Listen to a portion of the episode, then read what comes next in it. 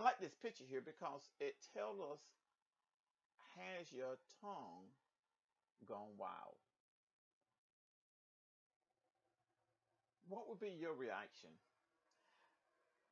if your third grade teacher in elementary school once called you airheaded when you didn't have the right response to a question? What would your reaction be if your professor in college really knows how to teach economics and the students hang on every word and then you find out outside of the classroom that the man is a racist? What is your reaction in each of these scenarios? Now, if that scenario change and that school teacher instead of being a school teacher that is your Sunday school teacher how will you react what about the professor of economics is also the deacon at your church and he excels in teaching the bible how will you react you know, will your reaction change? And this is what we're talking about. I, I want you to think on for a minute. Now, we, we're in the New Testament. We've been talking about James, and James is um, the pastor, you can say, of the Jerusalem church.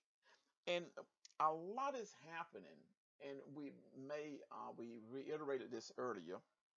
For instance, um, uh, internal strife is taking place um, uh, within Jerusalem because the Jews are being scattered throughout Asia Minor.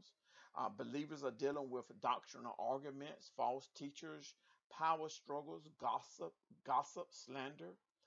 Um, believers are being encouraged to pursue self-fulfillment. And during this time, many philosophers believed and taught the importance of knowledge for the sake of knowledge. Does that sound like today? And James steps in and he talks in this lesson about taming the tongue. And he started out with, in that first verse, my brethren, be not many masters. In other words, he's saying, warning to teachers, know that ye shall receive the greater condemnation. You know, that's really interesting that he says that because in the next verse it says, For in many things we offend all, and if any man offend not in word, the same as a perfect man, and able also to bridle his tongue. So what James is actually saying is that it's really hard to be perfect. However, if you are perfect, you can bridle the whole body. That's interesting. So I have a question that I want you to really think about as we go through this lesson is that although perfection isn't fully attainable in this life, what is the single most important thing you can do to keep the standard of James 3 and 2 before you in the week ahead? And then I want you to look at these passages here that is Matthew 5 48, 19 and 21, James 1 25, and 1 John 4 and 18. And why these passages so important, think of, of it from a standpoint of, of perfection. All right, so in our first verse, correction, in our third verse, James start talking about the horse, how we can put bits in the horse mouth and able to control the horse.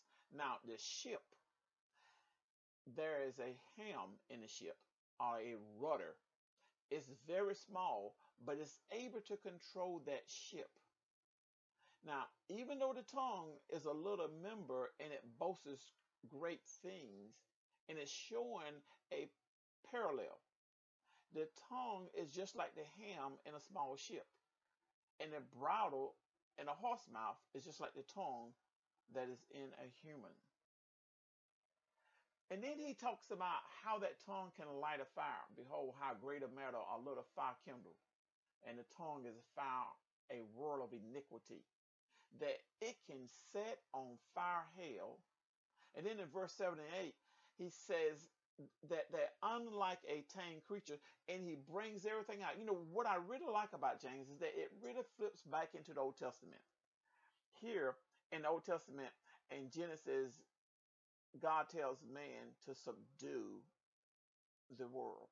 And he breaks it down here. James breaks it down and talks about the beasts, the birds, the serpent, uh, the, the reptiles, uh, the snake, um, every mammal, every reptile, and even everything that's in the sea can be tamed.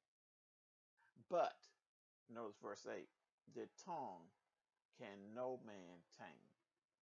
It is unruly evil, full of deadly poison.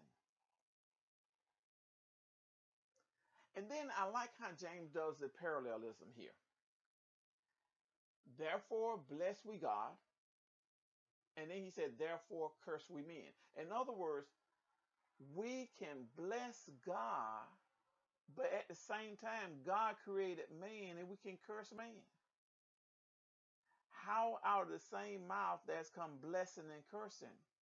My brother, these things ought not to be so. And then he tells you, how can a fountain bring forth sweet water and bitter? Or you can say salt water and fresh water. Can it come out of the same well? Can a fig tree, my brethren, bear olive berries, a vine, and figs? So can a fountain bring forth salt water and fresh? So what James is saying, and it's really emphasizing about our tongue.